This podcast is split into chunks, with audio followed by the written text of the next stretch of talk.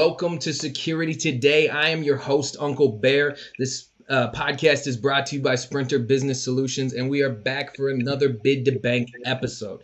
You can uh, you saw our first episode, and we're gonna just keep rolling with uh, guys out there that are grinding away with their own companies and doing their own thing. And so we want this podcast to really come in and kind of hit that project life cycle so that you can walk away with some nuggets, you know, that you can implement in your own strategies just to be the better tech and be the better company. So this week uh, we got Mik from Trican Security, uh, one of my good friends. He's in the Trican Gang Gang. If you know, you know.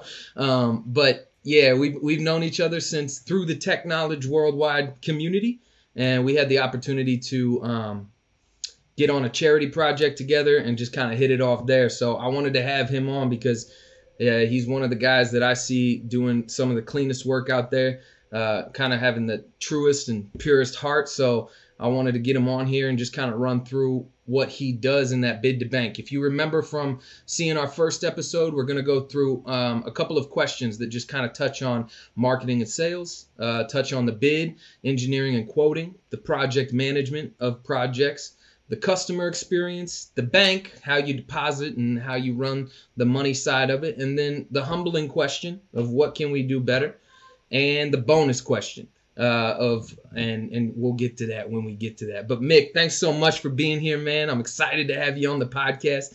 I've been dying to do these video podcasts for a while now, so I'm really glad that you're my you're my runner up here to get in and uh, get on this podcast with me. But why don't you just tell the listeners uh, kind of how you got into security, like what what your company is and, and what you do, and uh, just kind of a little bit of an intro. Yeah, yeah, yeah. You know what, Bear? Thanks for having me because I've actually been a listener of yours for a while before we even, you know, formally got to work together and really, you know, learned each other and, and met each other formally. But um, it's kind of cool that I listened to your stuff and now, you know, I'm, I'm on this podcast with you this time. So it's happy about that. Happy when you asked me to come on here. Definitely. Uh, so I, I'm, I'm, I'm owner operator Trican Security. Um, we're running out of you know the Baltimore, Maryland area, you know the whole DMV. Um, so we operate and we we specialize in surveillance, access control, intrusion. Uh, do a little bit of structured cabling as well, but uh, that's kind of where where we cut our teeth. So it's been it's probably five years of you know uh, existence for the company and uh, making progress. It's growing every year, and uh, everything's getting better and, and we're getting into more complex stuff uh, more of the um, I, I, call it kind of niche areas you know. There's a lot of people that do this thing but there are not a lot of people who can do that. So that's kind of kind of where our specialty is. Some of the some of that like oh I, I can't do it but i know a guy. So that that's kind of where we fit in. Right on. How'd you get into it? So originally my, my original background is a software developer right? I was a solutions architect for a while. And uh, a buddy of mine he was in he was into physical security. He's doing a lot of installs. He's, he's my hard hat guy you know? That's what i tell people. He's my hard hat guy. And uh, he, he started you know talking to me about it and i started to look into it and it was making sense. And i've always been a, a hands-on kind of person. So being a software architect was kind of like boring you know so after a while it was like you know this is like the best of both worlds. I can keep my it and keep those dirty fingernails. So that's kind of what led me towards down this path. And you know i don't look back. I, I have enjoyed the ride and it's fun to me you know to, to, to see things come together to build them with your own hands you know.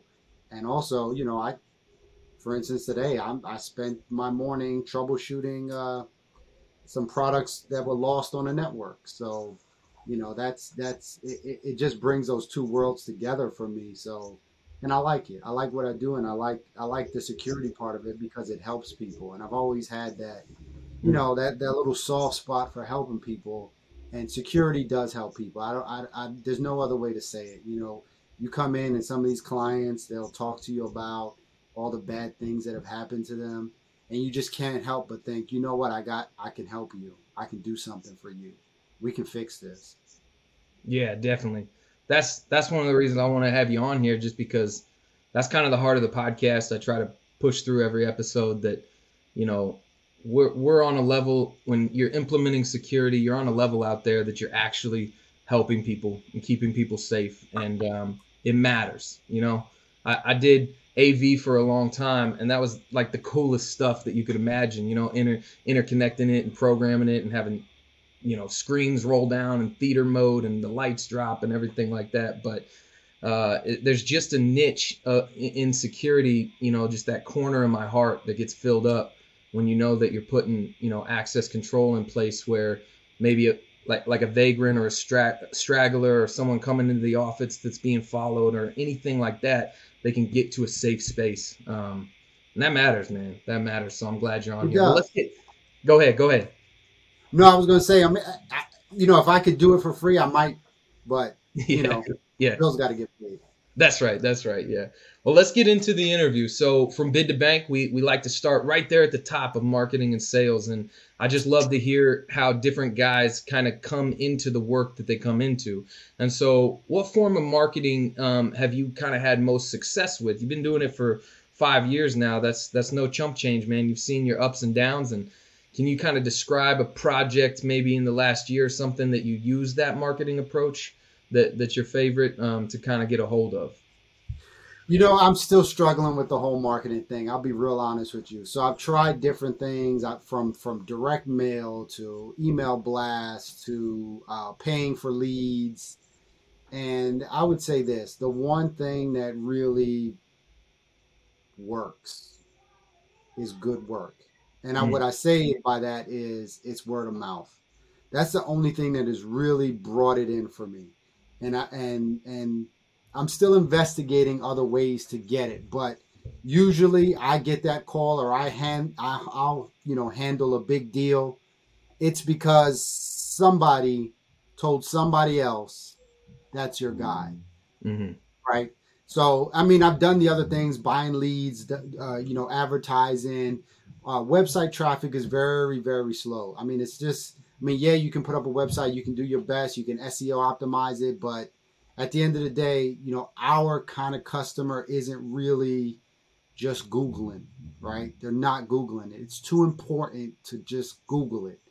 So, um, and then you find other clients do different, like I find a few from paid leads, but they're real hit or miss, right? Because, you know, you buy the lead and then all of a sudden this person is like, oh yeah, I want to put some ring cameras up. It's like, not, not, the guy for that. You know, yeah, yeah. it's already too late. But um, and I and I think that's kind of where I fit in really because you know it's usually somebody calling in and saying, you know, I got rid of something out of the box. I got something difficult. I got delayed egress mag locks plugged into an alarm system, plugged into this, plugged into that and I was like, I need to keep it going. You know, my last guy, he was a referral, and you know, he he he he actually knew access control, right? And he knew access control, and I and I really took pride in working with him because he was one of those guys out there in the field installing. But he got this thing, and he was like, I don't know where to make heads or tail of this. Like I, I opened up the wall, and it was a complete rat's nest. You know what I mean? Like he was like, and I wanted to call somebody who was not going to tear tear the whole building apart who could just work on this and understand it and, and bring it to life. So, you know, I've done a lot of marketing, but I would still say, you know, I don't really get my real customers, my my big ones, except through word of mouth. And maybe that's part of the slow growth of everything, but it's just where it is. You know what I mean? I, that's mm-hmm. that's that's how I eat. You know, and it's and when I say it's work, right? Because it's not just wow, that guy, you know, is fast or he's cheap. It's like, no, he figures this stuff out. Mm. The, the, installs are clean. The finished product is good. I don't have problems with it. You want to go there. Yeah, it's like that. So you're saying it's like that gumption to tackle a big problem. And then when you can yeah. find that solution, getting someone out of a jam like that is more gold than any sort of like Facebook 100%. ad or anything. 100%. You can yeah. spend thousands on leads and Facebook ads and all this stuff. I mean, because I was at one point I was doing Google ads and and they really turned me off because at first, you know, they get you on the phone. It's like, oh yeah, maybe eleven dollars a click. Okay, I could work with that. Then when I got the bill one day, it was like hundred and eighty dollars a click. Mm. And I was like, wait a second, $180 a kick. And then they started getting into the, like, well, it's the algorithm. And and me from a programmer, right? I'm an I'm an ex software guy. Yeah, yeah, when yeah. you tell me the word algorithm, you just told me you don't know what you're talking about. Yeah. Yeah, if you tell me, oh, it's the algorithm, it's like, yeah, so you telling me you don't even understand what you're selling, and you can't tell me, you can't explain it to me. So that was like a key word for me. So I was out of that. That it was only a few days, and you know they rung up a couple hundred dollars worth of bills, and that was it. I was like, you know what, I'm done with this because it was, you know, a click is not a sale. It's right. really not. So right. I, am out of that game. Um, and then it was just I got back to what I did best, and it was like word of mouth, right? And I call up my old clients, hey, you know, what can I do for you? Mm. You know, it's just what can I do for you? And it's not I'm trying to make sales. It's like tell me about what's going on, tell me how I can help. Yeah, you know? yeah, definitely. So when you get those word of mouths and someone calls you up and they're like, hey, you know, I know this guy, he used you guys and you really helped him out.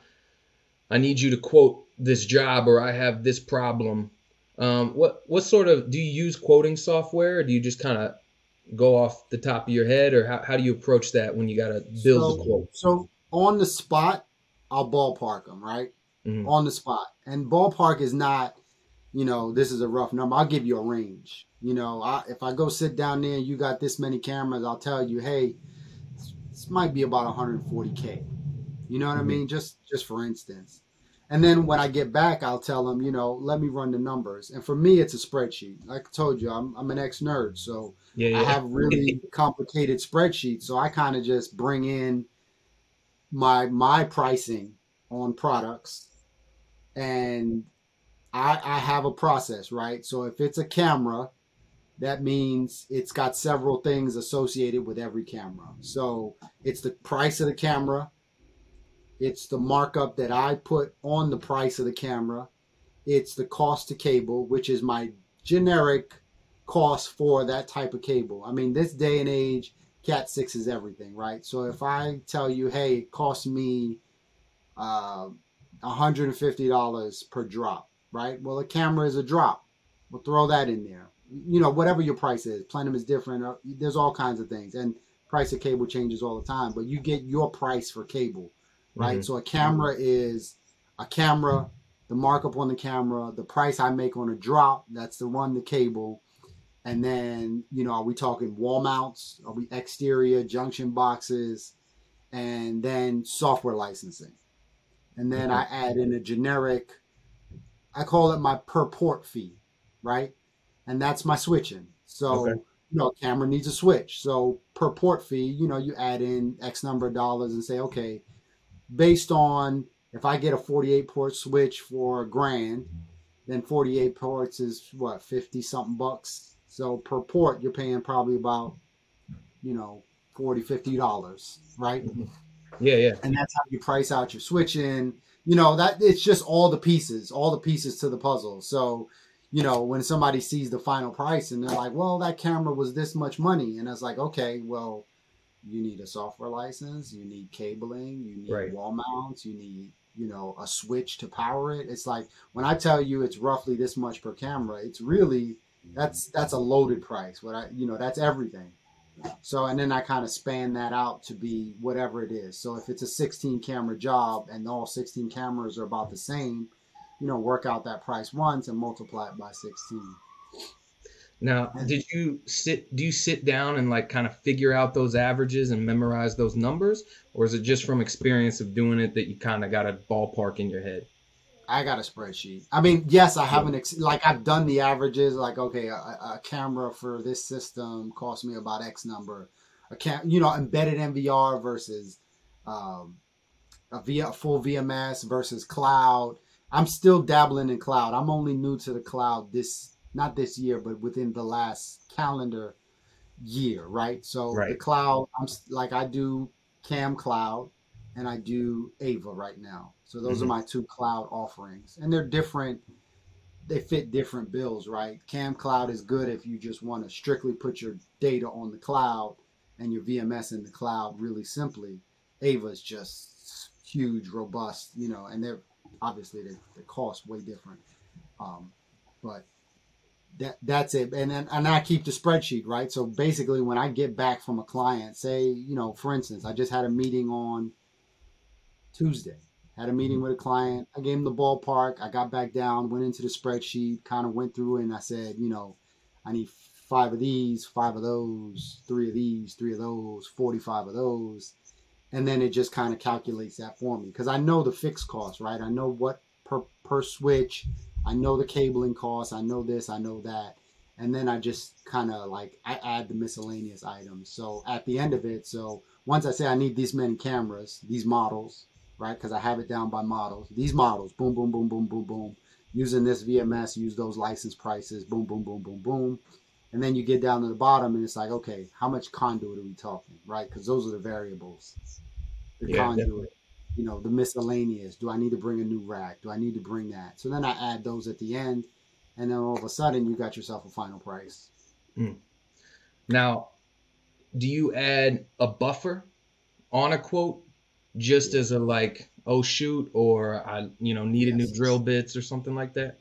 Yeah, yeah. So the drill bits I, I, I throw in as a miscellaneous, right? Depending on the job, but you know, I, I I mean this job is looking at marble, brick, you know, just hundred year old stuff. So yeah, I'm gonna chew up some bits. So you add a few hundred dollars depending on the size and scope of the job. I did a job for um, was a military agency and they were creating these special like server boxes, mm-hmm. and it was really hard steel. So, you know, I had to throw in, you know, 80 bucks, new bits, you know, and then they even questioned me about it. They said, what, what is this, you know, miscellaneous fee? And I told them flat out, I said, you know, you got hardened steel here. I'm going to chew up my bits and I'm going to buy new bits and you're going to pay for them. And they were like, you're right. yeah. Deal. All right, yeah. cool. yeah. Is there, move on. Is there a portion in the bid that you are flexible on? Like, if you're looking to win a sale, do you flex on like labor or flex on maybe your markup on a product or maybe that miscellaneous category? Well, see, I always bid, and and this is where people like you know I, I try to. In our industry, you want to make twenty percent on the job. That's mm-hmm. what you want to make. You want to make twenty percent. Some people do even better. Some people make up to 40 mm-hmm. You know, but when you get into that forty, then the guy making twenty is always going to be able to cut into you, right? Mm-hmm. So it's it's you got to pick where you're comfortable. And my market is very competitive because there's a lot of guys out there. They're just they're just pushing the cheapest stuff they can, and they'll just hit you with. And you look at the the cost, and it's like, I mean, I've gone against people doing you know thirty five dollar drop labor. Wow. And I'm thinking to myself, I can't touch that. I can't yeah. touch it. You know, I wouldn't even get out of the truck for that for that price. yeah. So, um, it, it's just a matter of you know just just set the set setting what you can be comfortable with, and and going with that. And I try to make things as competitive as possible. So usually when I get back to it, and they're like, "Well, I need you to cut ten thousand dollars off," and I'm thinking to myself, you know, take a camera off. I mean, what are you asking me here? Like this is this is lean. This is lean. Mm-hmm. I do my best to try to make it lean. You know, it's not like I'm making 40, 50% markup on these jobs. They've already been discounted. So mm-hmm. usually it's a negotiation. And in the end, I tell them basically, you know, well, what are you willing to sacrifice? Because if you want, you want to pay less, what, what don't you want? Yeah. And then we wind up back at the original number when I tell them like, you know, well, let's take some cameras off. Well, I got to have those. Well, okay. right, right. So once you win that bid, then you kind of move into now you're going to manage the life of that project. So once you've won it and you accept it, what are kind of your first three steps in starting that project after the bid's been accepted? Okay, so bid's been accepted, we move on to contract. So the contract goes into much more detail about what I'm going to deliver, based on what standards, yada, yada, yada, right? So all the assumptions that were made, the discussions, it goes into my contract. So they have to sign my contract. And upon, and upon signature of the contract, you're going to basically, um, you're going to pay half down. That's my, my, my, uh, my process, right? Mm-hmm. Big projects, you're going to pay 50% up front and then you're going to put, you know, another 50 upon completion. If it's a long standing contract, meaning, you know, we're moving several months, right? Then we may do increments after that. But usually the 50% can really get you started, get your materials rolling, and, and can start the project, right? Because I'm, I mean, I'm not going to go out there and start spending, you know, a hundred grand on equipment of my own money. You know, I'm going. You you got to put up. You got to pony up something. So I, I wait for a check. Yeah, for sure. Yeah, that's good. Um, so then, from a project management standpoint, you're managing the project, and that. So your first step is the contract. What kind of comes after that? You gather the materials. Yeah, gathering the materials. So what I do is I, you know, schedule what kind of help I need. So I got a couple of guys, and then there's more guys that I kind of like bring on as needed, kind of my 1099s, my part timers.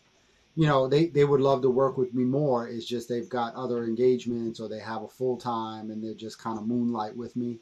Mm-hmm. Um, so I kind of line that up, line up all the labor, you know, who I need to bring in for the job. Maybe it's a, maybe it's some TKW guys. So I'll bring yeah. those. I mean, I love them. You know, those are my guys. I know what kind of I know what I'm getting when I bring them. Um, right. So I'll bring, I'll, I'll, you know, line up the labor. Then I'll go ahead and get the materials, and then we do a, a breakdown, which is a, a, one, a one time. You know, we'll go ahead and and um, walk through the building one last time, confirm all the you know camera placements, the doors, this and that.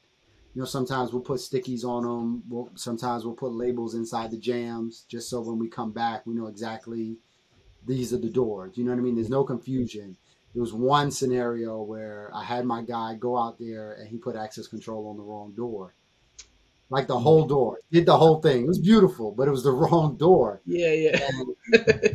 so I was like, oh, so that's why we kind of label the doors now. Like maybe just a little sticker inside the jam. Nobody knows it, but when my guys go, right, they see, oh, okay, yes, this is the right door. Um, fortunately, that scenario turned out well because she was like, oh, well, I was going to do that door anyway in the next phase, so yeah, yeah. let's just do it now and call it a walk. it's like great. Yeah. great. So if you, if you had like your perfect setup, the job gets accepted how long do you like to have before you have to step on site? Like a couple weeks? I like two weeks. I, I tell everybody, you know, two weeks. And more than likely, I'm not on a huge back order. Now, obviously, the last three years have completely ruined some processes, but I typically tell people it's about two weeks to get your stuff, right? Now, things are getting better. It depends on the item. Like if I know they're asking for you know, something with Mercury hardware, I'm like, uh, cr- cross your fingers. Or Perio, yeah. oh my God. Then the Perio job, it was 48 weeks out. Oh. It was just outrageous, you know. So yeah. there are some things that are still nuts, but uh, for the most part, I tell people, you know, two weeks, right? If it's an in stock item, two weeks. So that gives me a week to get it. That gives me I usually could get it within a week, and then that gives me a week to schedule out the labor, schedule people to get ready, kind of mobilize them and say, hey, this is what we're doing. You know, show them the prints. We go through like a rundown of this is what it's going to take to do this job. You know, a couple meetings ahead of time with the guys, and then by the second week, we're ready to execute. Mm. Yeah, right on.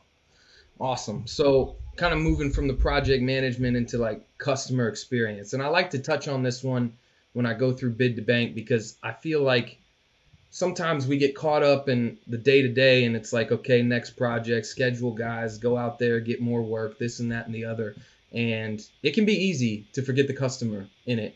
It can just be kind of this mill that turns out, you know, projects. So, from a customer experience, can you talk to the listeners about maybe one thing that you feel is is most important when it comes to that customer experience? Yeah. Um, for me, it's the communication with the customer. Mm. It's it's communication with the customer. So, like if I'm doing a camera job, I'll we have a a, a, a step in our process.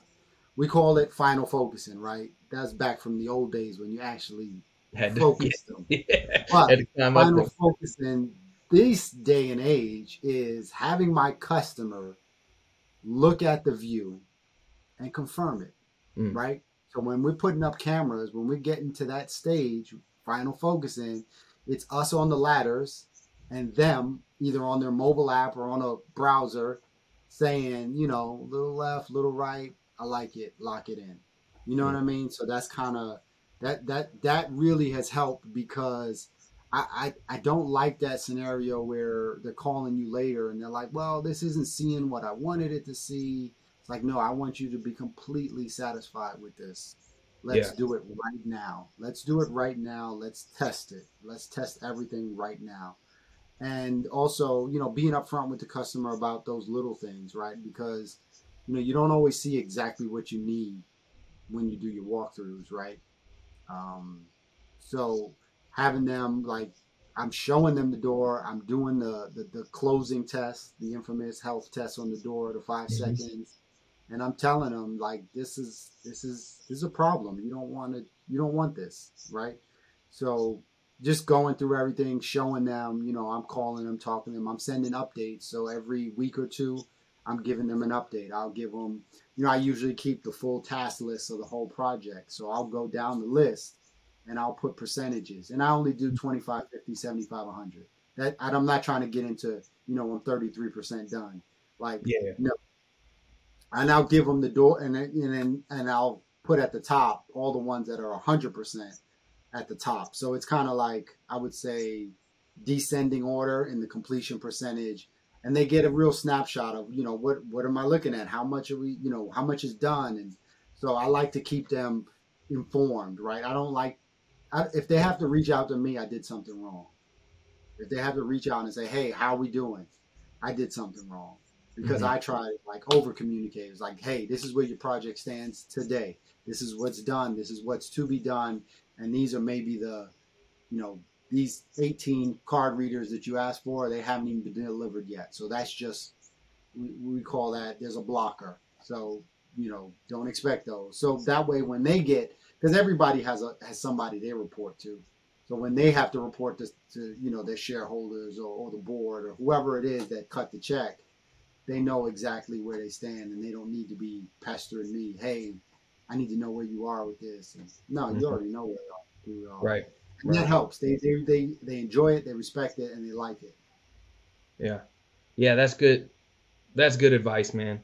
Because I, I feel like we forget the customer and we can get hung up in it, and especially from a communication perspective, it, yeah. it's really key to the customer's ex- overall experience how communicative you are.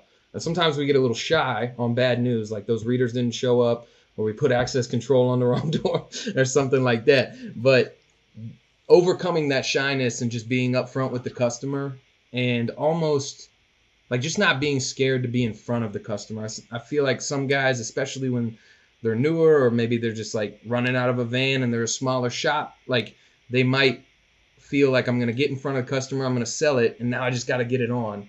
But it's okay to get back in front of the customer and be like hey how's it going? I just wanted to let you know this is where we're at. This is how far we've gotten. We had one little you know blocker that this isn't going to come in for another week but don't worry because we're you know we're still on time or something like that. So yeah that's really good.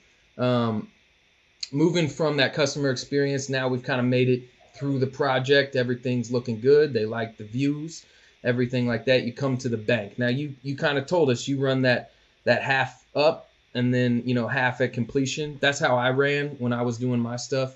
Um, it just makes makes it so that you have more you know you don't have to flow cash or anything like that to get a job started. Um, is there a payments like software you use? Or um, how do you usually collect money? Because that can sometimes be a hurdle depending on percentages or you know stuff like that. Straight cash homie. In a briefcase at night. Yeah. Cash is obviously still king yeah, no, I, I, I, I can't even tell you the last time I accepted straight cash. But so I, I prefer a check, and if it's not a check, if it's like card or something, then I gotta, I gotta hit you with those three and a half because mm-hmm. they hit me with it. You right. know what I mean? Because you're talking about an industry where you know, you're trying to make 20% on the job. Well, if I lose three and a half to you and then, you know, then I'm down to 17, uh, 16 and a half. And, you know, so you just, it tears you up, right? I mean, you are running a business. So that's a cost and it's not my cost. It's your cost. You decided to pay with a credit card or whatever it is. So, right. but, um, yeah, prefer, prefer a check. Now checks are slow. There are some ACH, um, options that I use. Um, QuickBooks is, you know, perfect for that. You know, they do the ACH and uh, credit card for you. And uh, the good thing is, is they balance all the books and the credit card fees, and they just know how to do it. So that that's been real easy. Uh, I used other processors, and it just wasn't worth my time. You know, me trying to balance everything. They send you a separate statement, and you know, you're paying out your credit card fees. You're putting in journal transactions I'm not a bookkeeper. QuickBooks could do it. Right. Yeah. Do you, you use QuickBooks? I do. QBO. Yeah.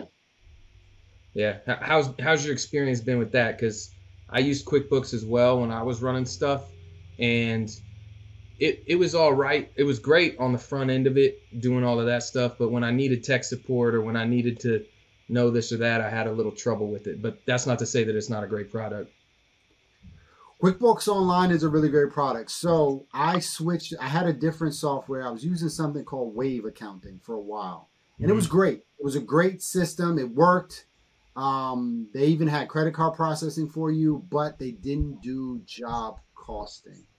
And that was one of those things. Like I talked, I have a, I have an outside accountant, so I talked to my accountant, and he's, he's a big construction guy, right? He only will take construction clients. He doesn't mm-hmm. take anybody else. So he kind of knows the game really well from his side of things. Do you recommend and, uh, that? Like looking for an accountant that is specialized like that?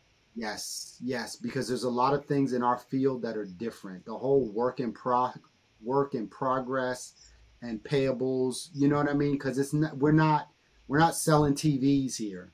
So yeah, yeah. the job could take you months and months and months, and those months could span your accounting periods. So it gets really messy when okay, I invoice this guy for 180 grand, but so far only 40 of it has become invoiceable because you know. So how do you balance that? I, I only invoice you for 40. For where's the where's the other 140? Well, that's kind of account, you know. So he knows that stuff. He works with construction firms, mm. and he's all into the expenses of it. I mean, he's smart dude, man. But he he he geeks out on it, and I love it. I love it because he knows this stuff really well. So I got hooked up with him and uh, been using him ever since. So he was kind of schooling me, and he was like, "Well, what's your what's your job profitability?" And I was like, "I have no idea." And then he was like, "You need to do job costing," and I was like, "Yes, I need to do job costing." So that's why I switched. As of 2023, I switched to QuickBooks Online because they do job costing too. And Can you I'll tell you what for our listeners what job costing? Sure. So that job costing kind of just puts a bubble around each job. So if I have like I, I bought materials. So when I buy the materials, when I get the bill, I assign them to a project. Mm. So if this delayed egress maglock system was for this client, well, I'm going to take the bill and say, okay, this bill is attributed to this client's project, his delayed egress maglocks. And then so the, the invoice gets attributed to it, the man hours gets attributed to it, the uh, materials, etc. So everything gets attributed to that particular project or job.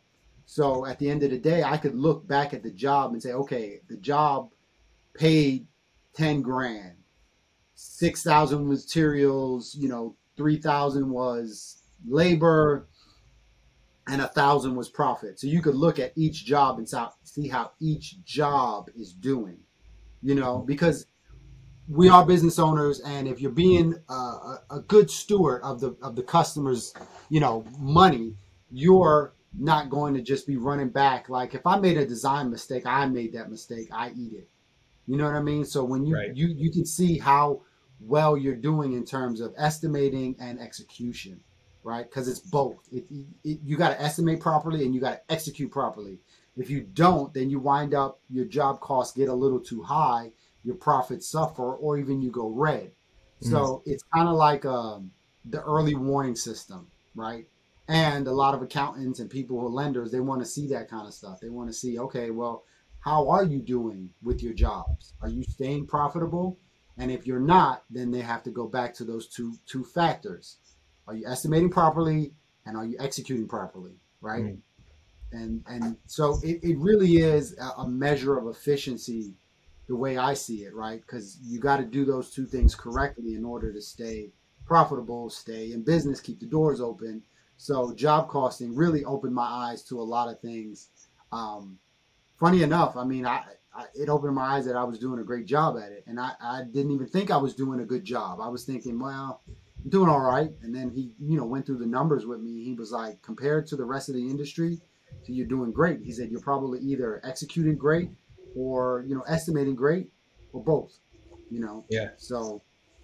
Awesome. It, awesome. it gives you that knowledge. It gives you really gives you that knowledge and insight to know that, you know, are you doing this exactly the way you planned on it? Right. Right. Well, uh, every episode, I like to get to the humbling question, and uh, that's this ain't this ain't hard for you. You're you're a humble dude, and, and you got a you got a noble heart, man. But I like to sometimes get guys on here that I can ping them with a humbling question when they the numbers might seem a little inflated. but um, no, you're good, man, and that like this is the type of content that I, I want because I, I feel like I'm learning a little bit and like I want the people who are listening to learning. So what's like one area in this process from bid to bank that maybe you feel like you could get a little bit better at? Yeah, it's sales. For me, it's sales. You know, I I, I always have, you know, I've, I've been reading books. Well, I'm lying. listening to audio books. Yeah, that's all we do now, man. listening to audio books about how to how to get better at that because that's not my trade, right? I'm I've I've, I've always been the um, hyper focused technician guy, right? Mm-hmm. I'm always the hyper focused technician guy. So I'm thinking about how to solve it, how to fix it, what do I need to do?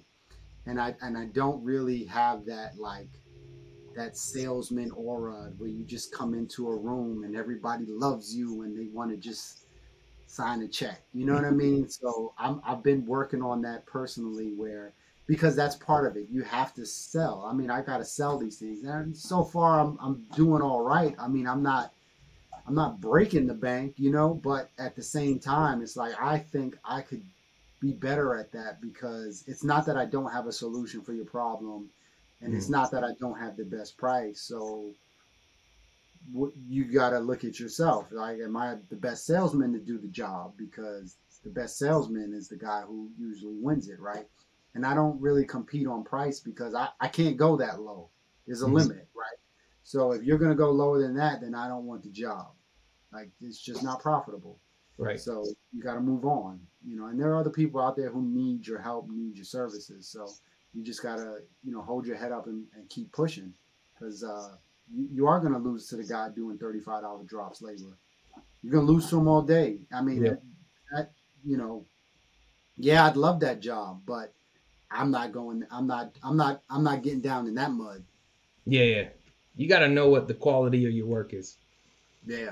And, and take yeah. a little bit of a stand on it. Yeah, that's it. Quality is like, listen, I, I, I bet you my stuff works. And I just won't pass the certifier, but you know. yeah. Well, uh, let me get to that bonus question too. This is one. This is my favorite question in the podcast because it kind of really opens it up for a lot to draw from for those who are listening in. So, kind of based on your experience, um, moving from bid to bank, where would you say the focus is most critical for the completion of the job? Like for the job to just be a home run. In that process, what part is the most critical? What focus is the most critical? I think for for me it's it's the communication with the customer. Mm. Because, you know, when I, I I don't just do one big acceptance at the end, right? We're not just gonna sit around here and walk around the building and verify you've got 75 cameras up in these locations and you got 13 doors and you're going to test every single one of them with your card it's like no i do i do milestones so when we get to a certain point you know if i haven't already showed you what we I'll demonstrate. You know, you focus the camera yourself, right? We we did that together. We focused the camera, so you've already seen that camera. It might even already be on your phone app at this point. When it comes to the doors, you know, we've walked around. We've, you know, we've opened and closed them. I let you swipe your card. You know, showed you the logs. You know, set up your accounts. And I think it's that that constant touch, right? The constant touch of, you know, and I also have touch points where I say, is this what you wanted? Right. And that's a powerful question. It's a really mm. powerful question. Some people think it's a stupid question. It's like, oh, you paid for it. Of course you wanted it. No, no, no. Is this what you wanted? Because there's a factor of what we do as security technicians where we design it, right? We design right. it based on what we heard. I might put access control on the door that led from a hallway, but then all of a sudden, you know, maybe I made a mistake. Maybe that hallway doesn't even matter to you. Maybe nobody even uses that hallway. So then that door that you spent all the money on doesn't make sense anymore. Mm-hmm. Now, even though it's a done deal, right? Maybe it's already done. We still want to have that conversation because it's not over. It's not like, hey, I got you to sign it, I installed it, and I'm gone. You'll never see me again. No, it's totally different. It's like, no, for me, you're a customer for life. So even though we've done work together, and I want to know, did we get it right? Because for me, it's validation. Because if I made a mistake in the design, I want to know where I went wrong because mm-hmm. I want to correct it. And if you know, if it was nobody's fault, maybe just the, the usage of the building completely changed over the last six months. Well, let's talk about that too. What can we do to help with your new problems, right? So that constant talking to the customer, making sure that they're happy with what they got. You know, some people are like, "Oh, you don't want to ask that question because you know you might hear the wrong answer," and it's like, no, I do want to hear the wrong answer because if they're not happy, let's talk about that right now. Yeah. Let's not down six months in. You know, I've got 54 doors finished for you, and then you start telling me that they were, you know, not what you wanted, and and and these people are still being able to get in through these different ways, and so I don't want that. I, I, want I want let's talk about it. Let's talk about it early. You know, there's a, a, a an old uh, saying when I was doing software: fail early, uh, fail fast, and fail early. Mm. Right? Fail fast and fail early. And and I, I still carry that. Right? It's like if it's something's wrong, let's let's talk about it. Let's fix it right now. Let's not sweep it under the rug. Let's get to it right now. If I can fix it, I will fix it. You know what I mean? So sometimes I, I'll move a door for you. If it was really a mistake on our part, or maybe we just completely messed it up, I'll move that door for you, and we'll we'll move on. And because I want a good customer, I want a happy customer. Like I said, my business is based on you know referrals mostly, right? So I bend over for these people because mm-hmm. I want them to have exactly what they paid for, and I want them to be happy, which are kind of two different things, but you got to make sure that conversation blends the two, right? because you can I can tell you you got what you paid for and turn around and walk out the door, and I'd be right. But then at the same token, I, I don't want that. I want you to be my biggest fan. I want to yeah. leave and say, "Damn, I want that guy to do everything for me." And honestly, it's been that way. It's it's helped me because I've I've got some customers I've gone from doing one building to the whole campus, mm. and it was because they knew you know they could call me and I either walk them through it on the phone or I I won't just ghost them, right? I you know you can call me and I'll I'll take care of you. I'll help you if you want need me to get on the phone or do something like that.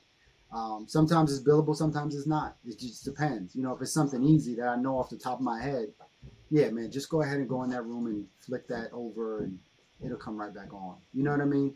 So yes being being there and I, and for me it's it's that personal touch that that personal touch is kind of like the difference between me and everybody else right yeah that that's fantastic man because you're right like if if you're doing quality work then word of mouth is your gold and if word of mouth is your gold then you have to ask that question because you need that experience for them to be something that they are going to pass on to their friends or other industries or stuff like that. And I think that that is that's a great takeaway, man. I, I if anybody stopped the podcast before you just said that, they missed out on the whole thing right there because they they you should be asking your your customer like, did you is this what you wanted? Because we we push like heavy on this podcast a lot that security is a mindset.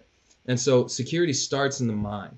If you're going to put security on a building and you want that person to come out of there feeling secure or the job's not complete, they might get the security. It might actually be a good design and actually secure them more. But if they still are in the building with fear or they're in the building with troubled, uh, you know, experiences or something like that, or if they're in the building feeling like they paid for something that they really didn't need, then the job's not complete because they're not secure in their mind. And so to ask them the question, is that what you wanted? Because you gave them what they needed because you're a good tech and you know how to put security in. But did you give them what they wanted? They might be like, well, you know, I we did need this, yes, but this one feature is something that I really wanted. And then you can mold or shape it into being that feature that they want. And now it's a win-win, you know, because they're walking out of there with what they needed and with what they wanted. So that is that's gold. That's gold right there. It's it sets up trust too, and that's another thing that we got to build in this industry because yes. security is something you're trusting somebody to do for you, right? Because I have to trust that what you're doing works, what you're doing is accurate. You know what I mean? So it's it, I think it's a big deal in our industry to just have that trust, and that trust, you know, it it, it, it relates over, right? It keeps going. It's like okay that's the guy I trusted with my security. So when you ask me who you should get, that's who I trust because mm-hmm. I know he's going to install it correctly, get it working correctly, and he's going to support it. He's not going to disappear on me. Like I can call him. I have his cell number, and if I have a problem, I mean, he might even come out for an emergency call. If I, I mean, I I have some clients that call me like literally. I'm opening up at 10 o'clock. It's 8:30. I need your help. Mm. Can you be here? And I'd just be like, you know what? I know that 10 o'clock you open up. I got you. You're 45 minutes away. I'll make it. Yeah, because they trust you. They trust. Yeah. Yeah.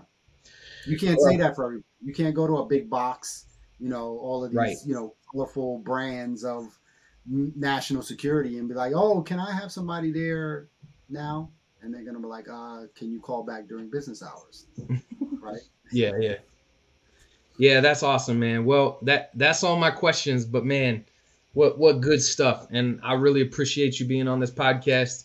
Um, I love that you're one of those, you know, first guys that I got onto the podcast because you have been listening. You've been telling me for a long time that you appreciate it. So um, it's always good to get, you know, guys on here and kind of give back a little bit. And now give to the listeners some of those Trican Gang Gang Gold nuggets that you fell out of your mouth today. So I really appreciate that. Um, tell tell people where they can find you, man, because I know that if I was listening to these podcasts, there might be someone who I listen to. I'm like, man, I'd love to pick his brain on something, or just shoot him a question, or let him know I want to work with him, or something like that. So where can they find you?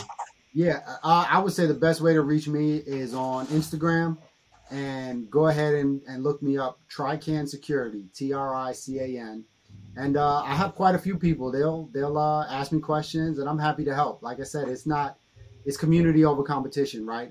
We're all techs you know. It's not like i'm trying to hoard knowledge to myself. You know if you want to know it uh, you can you can find it. I'll, I'll I'll I'll tell it to you you know? You you show me doors sometimes people send me pictures of doors and say what would you do I answer it. I mean, you know, it's it's it's not about hoarding knowledge; it's about sharing it. Yeah, for sure. And they can send you those in that Tech Knowledge Worldwide Slack chat. So if you guys oh. aren't on, yeah, if you guys aren't on that, check out um, at Tech Knowledge WW on uh, Instagram. And that's worldwide, baby, because it's the best text, best info, not just in the nation, but uh, yeah, we out here doing it. So I thank you, man. Thanks for being here. And uh, that's that's the end of our podcast today. But uh, follow and subscribe, like the podcast, and share it out to your friends, especially this one. It's going to help them. So thanks for being here, man. Appreciate thanks it. Thanks for having me. Thanks for having me, Bear. Oh, I saw your Better Days Tech. I meant to mention it at the at the beginning, but that's Trican Gang right there. So yeah, man, Jeff, that's my man. Yeah, Jeff Day. So all right, man. Well, thanks for being on. Thank you.